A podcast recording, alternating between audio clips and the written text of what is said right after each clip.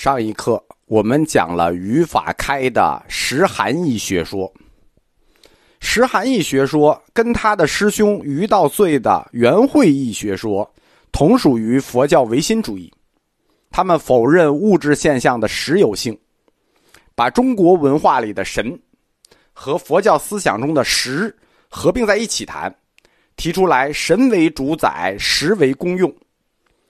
神与实构成一个是主宰，一个是公用的这组关系，很显然是语法开的个人体验。为什么这么说？他作为医生，他是个佛医，他在日常给人治病的过程中，就会产生出某种主观经验来。他认为人体内存在一个恒常不变的神，但是这个神已经受到了俗世的污染。这个恒常不变的神，是你过去没有被污染之前的那个本来面目，本来面目，也是你未来觉悟之后那个真实的自我。第二懂什么意思了吗？人身体里有个固定不变的神，现在只是被污染了而已。你的本来面目还是那个恒常的神，将来你的真实自我也还是那个恒常的神。这段思想实际上非常明确，是一个医生的思想。为什么？恒常的神相当于那个健康的你，你生病了就是受了污染。你的本来面目是什么呢？你的本来面目是健康的呀，所以治好了病就是你觉悟的未来，仍然要还你本来面目，就治好了，你又好汉一条，你又健康了。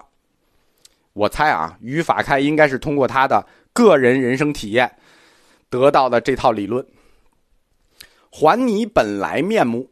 还你恒常不变的那个神的本来面目，听着有点像什么？有点像我们在通史禅宗里讲过的那个“还我本来面目”。禅宗的这个口号是不是和语法开的识含宗很像？一旦还你本来面目，就是找到你那个真实的自我，你就摆脱了肉体的枷锁，可以冥合神秘的更高境界。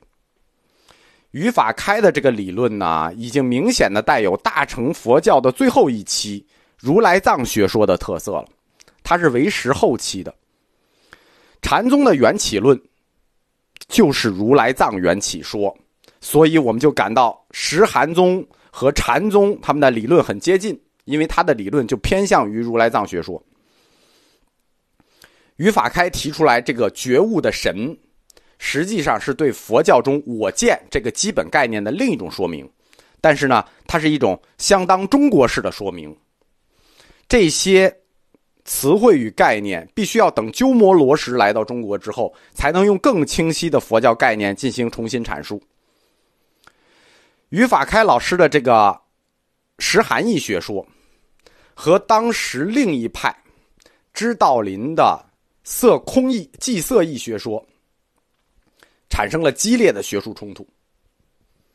同在善山地区的石城山，于法开盖的那个寺庙叫圆华寺，在他不远的地方，竺道潜送给知道林，呃，竺道潜送给知道林一块地儿，就在于法开不远建的是西光寺。那这两个大师他们就住的就很近了，对吧？所以这两位宗师经常面对面的吵架，色空义和石含义俩人面对面的吵。根据高僧传记载啊，两位高僧经常争论到面红耳赤，就要动手，每每有旁人拉开。非常巧的是，这两位高僧在背后支持他们的世人家族，于法开后面有一伙，知道林后面有一伙，他们的世支持他们的世人家族，正好也是政治上对立的两派。所以，可能这些争论已经超过了意识形态范畴的考虑。单山虽然远离都城这个政治中心，政治还是不可避免的影响到了这里。前课我们讲过，说单山地区有三大佛教中心，世人佛教中心：竺道浅僧团、知道林僧团和石城山派。因为知道林的理论体系比较大，我们就先讲小的石城山派于法开僧团。于法开就讲完了，就轮到知顿知道林老师了。那这段就非常难了啊，我可以慢一点讲。知顿知道林，他是东晋后期最大的佛教义学家，精通小品般若，他立祭色义，创六家七宗中的祭色宗，最大的佛教义学家。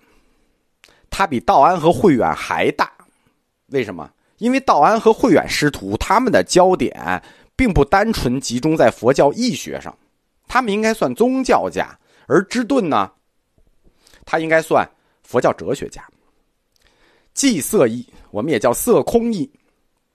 是专门来解释大乘理论中色空义嘛？空观这个空与现象这个色之间的关系，就是这个寂色义和色空义是一个词啊，就是一个义啊。这个理论它来自于《维摩诘经》的一段经文，叫“即色是空，非色灭空”，所以叫即色意，就是讨论的是色与空之间的关系，色空意。但是它取自《维摩诘经文》的这一段。即色是空，非色灭空，那就把这个前两个字取了，叫即色意。现象世界即是色，解释即是意，啊，即色意。知顿知道林的理论，实际也没有完整的，也是仅留下一些残卷，但是这些残卷说法反映的方向，基本上是一致的思想。在《隋书沙门之顿集》中，是这么说的：“夫色之性也，不自有色，色不自有。虽色而空，故曰色即为空，色不异空。”这一段，这段听着很像《心经》吧？对吧？其实应该说，《心经》很像他。为什么？因为他是在《心经》翻译之前写的。心经翻译者很可能就借用了芝顿的祭色意，因为后期辅助翻译佛经的都是南方士大夫这些佛教徒，这一段最早是芝顿写的。哎，我连着念这段，大家可能不太理解这个意思啊。我把这段打散了，拆开一句一句的解释就懂了。就是他这个祭色意，祭色意，他一句一句来。这段意思是这样的：夫色之性也，夫，哎，语气词。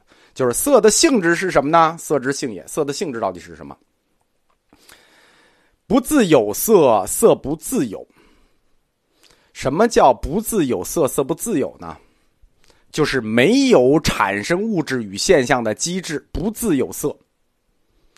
色不自有，物质与现象也不会自己产生，对吧？这句话就是这意思。没有能产生物质与现象的机制，它们也不会自生。那这些物质和现象是哪儿来的呢？我们都看见了，对吧？你不能硬说没有吧？那就是后面一句，叫做“虽色而空”。什么叫“虽色而空”呢？我们都看见了，你叫“虽色而空”。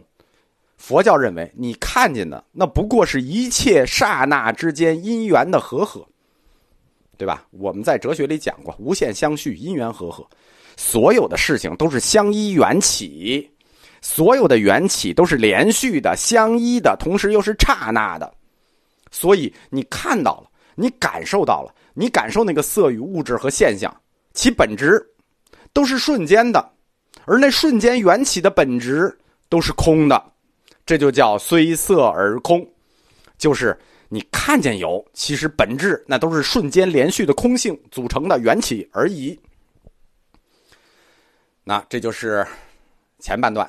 后半段说：“故曰色即为空，色不异空。”就是所以说，色即为空，色的本质就是空性，不异空，不异就是没有区别，色不异，色和空没有区别，色不异空。知道林接着说：“啊，这段就解释完了，因为这是一大段古文，我拆开给大家讲。啊，下下面讲吧，这课到时间了。”